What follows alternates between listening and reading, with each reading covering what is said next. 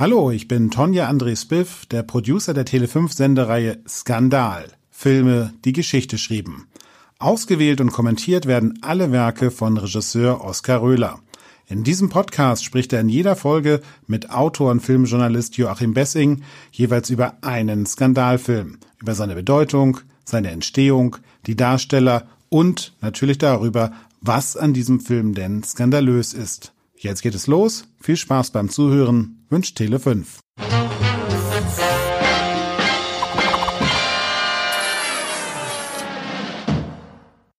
Dieser Film ist ein für mich makelloses Meisterwerk mhm. der absoluten Maßlosigkeit und auf dem Höhepunkt einer kulturellen Epoche des europäischen Films geschmiedet mhm. als absolute Speerspitze vor allen anderen, wo ich sagen muss, also da waren sie alle wirklich reif. Die Schauspieler inklusive der Ferriol, inklusive Michel Piccoli und Mastroianni nach Jahren der Übung dieses Ding hinzulegen. Ein magischer Moment der Filmgeschichte. Da haben sich irgendwann 1972 unter der Regie dieses genialen Mannes, der noch andere ganz tolle Filme gemacht hat, Marco Ferreri, getroffen, um einfach mal äh, äh wirklich äh, äh, auf die Liste äh, zu zeigen, was, was geht was an dem Film natürlich so großartig ist, ist, ist die meisterhafte Handschrift des Regisseurs. Du hast mhm. von der ersten Sekunde an das Gefühl, dass es sich da um eine hoch äh,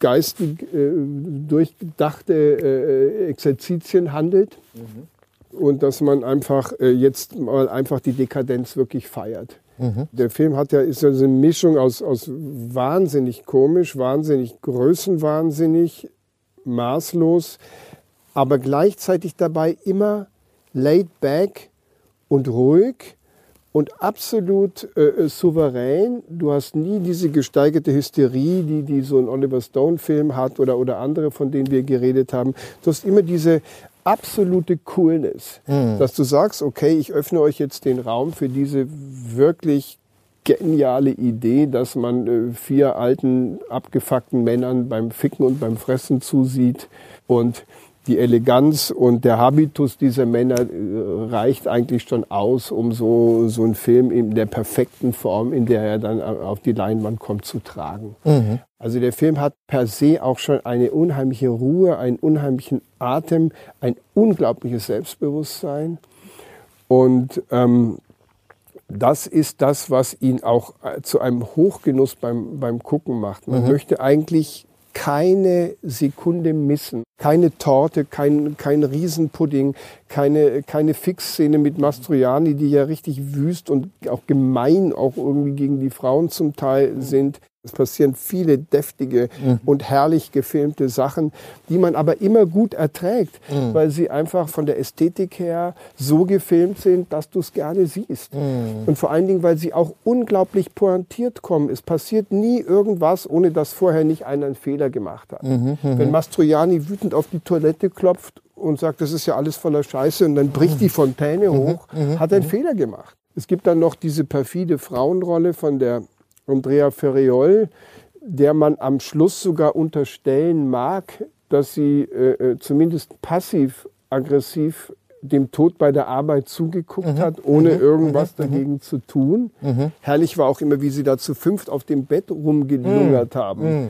Und die Ferriolen mit ihrer unheimlichen, äh, männermordenden Sinnlichkeit mal, sich mal an dem einen und mal an dem anderen irgendwie so ein bisschen, bisschen so nebenbei vergriffen hat. Ja, toll auch, wie die Haut von Frauen da äh, dargestellt werden konnte mit dem alten Filmmaterial. Das hat immer so was marzipanhaft bestäubtes. Man will sofort reinbeißen eigentlich. Ja, es ist ein Gemälde. Ja. Also die, aber auch Weisheit ja, ist, ist die, die, marmorierte Weisheit. Eine wunderbare Porzellanbiskuitshafte Weisheit. Wie macht man das? Warum geht es nicht mehr? Also Na, das geht das, nicht mehr. Ich finde das wunderbar. Ja, Diese ja. Dekolletés, die so wie so baiserhaft, also wahnsinnig schön. Das war ein Höhepunkt für mich der Filmgeschichte und natürlich wirklich skandalös, weil, weil, weil das stellt natürlich alles in Frage. Das stellt jetzt nicht irgendwelche, äh, ob ich jetzt links oder rechts bin oder so, sondern das von einem dermaßen hybriden Lebensüberdruss und von einer äh, Verachtung irgendwie, weil man alles schon gesehen hat und alles schon weiß. Also es ist eigentlich im besten Sinne auch ein Film eines abgehalfterten, schwarzen, alten italienischen Mannes. Und die haben ja bekanntlich immer die besten Filme gemacht. Ah, Es ist auch kein Film für, für 20-Jährige. Ein 20-Jähriger begreift so einen Film doch gar nicht. Da musst du doch wesentlich mehr äh, äh, erlebt haben, um, um das wertzuschätzen, was der einem da zelebriert, finde ich. Total. Ich habe den nämlich gesehen, da war ich noch sehr jung, mit meinem Vater bizarrerweise. Ähm, und da war so ein Kino bei uns auf dem Land, da lief halt immer bloß so einmal im Monat ein Film und wir sind in diesem Film gewesen. Ich glaub, bin auch sicher, dass mein Vater gar nicht wusste, was für ein Film das ist. Wir sind da einfach hingegangen, weil das der Film war. Und ich weiß noch, dieses Unbehagen neben meinem Vater zu sitzen, während diese ganzen sexuellen Dinge passieren, das mit dem Bugatti-Ersatzteil, das der, Oh, ja, ja, ja, ja, herrliche wo sie so sagt, so, hm, das ist so schön groß und kalt und der so los. Und am Anfang bekommt man ja erstmal das Morbide gar nicht mit. Am Anfang sitzt man da, auch heute noch, wenn ich den wieder angucke, am Anfang freut man sich einfach auf diese Orgie. Und dann irgendwann gibt es so einen Punkt, ich glaube, es ist, wenn er die Pizza macht, wo man so denkt, jetzt geht doch schon eigentlich nichts mehr rein. Und dann wird, muss wieder weiter gegessen werden und dann noch irgendwas mit Sahne verfeinert und dann wird jetzt hier nochmal und draußen verrotten ja, glaube ich, auch diese Lieferungen, oder? Das ist so ähnlich wie Ja, bei der Koch, der Dieb, seine Frau und der Liebhaber, dass so Da verfaulte Hunde. Lebensmittel ja, irgendwo ja. sind. Ja, ja. Oh, also es ist ein grandioser Film. Und natürlich diese, diese Flatulenzszene, also dieses, wo der dann stirbt, herrlich. Überhaupt die Todesarten. Ist es nicht so, dass Mastroianni so erfriert oder sowas? Ja, der eine wird zu Tode gefüttert und Genau. onaniert gleichzeitig. Ja, genau. Dieser Film ist halt einfach komplett moralfrei. Das würde mich jetzt mal total interessieren, aber das habe ich natürlich damals nicht mitbekommen. Die, Reze die Rezeption äh, von den Kinokritikern. Hat man ihm da womöglich irgendwie so Konsum, Überdruss, sagen wir mal, äh, Dekadenz ja, vorgeworfen? Natürlich. Man Ja? hat diesen ganzen Schwachsinn irgendwie äh, aufgeführt, was es jetzt sein könnte. Ja, ja, so. ja. Weil man einfach, weil das halt alles Kleinbürger waren, die, die nicht begriffen haben, dass es in, im Leben von Marco Ferreri und, und anderen äh, äh, einfach gang und gäbe war, äh, sich Lastwagen voll mit Wild in, in den Garten zu, zu schippern. Ich glaube, der Skandal und die Empörung durch die Medien ist dadurch auch angeheizt worden, dass der Film so ein riesiger Erfolg war. War er. Ja, war. Ja. Die Leute sind ins Kino gerannt. Um das, zu Das sehen. war ein Must, Must be. Das musste Ja. gesehen werden, der Film. Ja. Und im Grunde genommen ist es ja beim Gucken auch immer schon so auf eine gewisse Art diskret gefilmt Mhm. bei der ganzen Drastik. Und, und dadurch, dass die Kamera halt eigentlich im Grunde genommen immer steht, Mhm. wenn die scheiße Fontäne hochgeht und, und auch noch ein Stück weit genug weg ist und der Schauspieler dann auch gleich wahnsinnig toll anfängt zu agieren, hast du nie das Gefühl, dass du als Zuschauer penetriert wirst. Es ist- war auch, und damals wurde das von der Rezeption her ja auch schon so gesagt, dass es der absolut genialste und beste Film ist.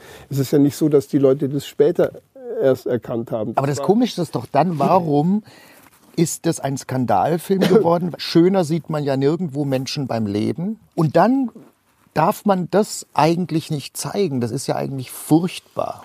Das ist ja anders als, als es jetzt bei solchen verunglückten Filmen, die dann äh, sk- wider Willen der Macher Skandalfilme geworden sind, war es in dem Fall ja so, dass der als Skandalfilm im Grunde schon von allen Beteiligten, die den Film gemacht haben, natürlich lanciert wurde. Weil es natürlich toll war, damals einen Skandal zu provozieren. Und weil man einfach noch einen größeren Skandal provozieren konnte als mit dem letzten Tango von Paris. Man war im Grunde genommen der King. Und das war eigentlich dann die Scheiße, die man da auf. Das war der wirkliche Skandal dann, dass man das so thematisiert hat. Ich habe so große Probleme damit, mir jetzt vorzustellen, wo der auf unserer zwölf äh, äh, Stufenleiter stehen soll in der Skandalitätsskala, weil der ist halt auch einfach so peaceful und der ist so schön. Und selbst wenn es jetzt ein Riesenskandal ist, was ich ja irgendwie verstehe, weil es da um so basale Dinge geht wie, wie Ausscheidung und Völlerei, also so biblische Schandtaten, ich finde ihn in allem einfach trotzdem null skandalös. Also dann finde ich es eher ein Skandal, dass es ein Skandal ist. Es war ein programmierter Skandal von der, vom Regisseur, den Schauspielern und den Filmern als solcher inszeniert und vielleicht als solcher gedacht von mhm. Anfang an. Genau. Ich würde sagen, von den Skandalfilmen, die wir hier haben, ist es für mich Platz 1 und Platz 12. Es ist der am allermeisten gelungene inszenierte Skandal mhm. von allen Filmen, am absolut professionellsten, handwerklich mhm. durchgezogen, auch als Skandal. Mhm. Aber eigentlich am, für mich auch am allerwenigsten skandalös, weil ich jede Lebensregung dieser, dieser äh, Hauptfiguren 100 Prozent bejahen und nachvollziehen kann, um es mal so zu sagen. Vollkommen einverstanden, skandalöserweise. Ja, ist wirklich ein toller Film, großartiger Film.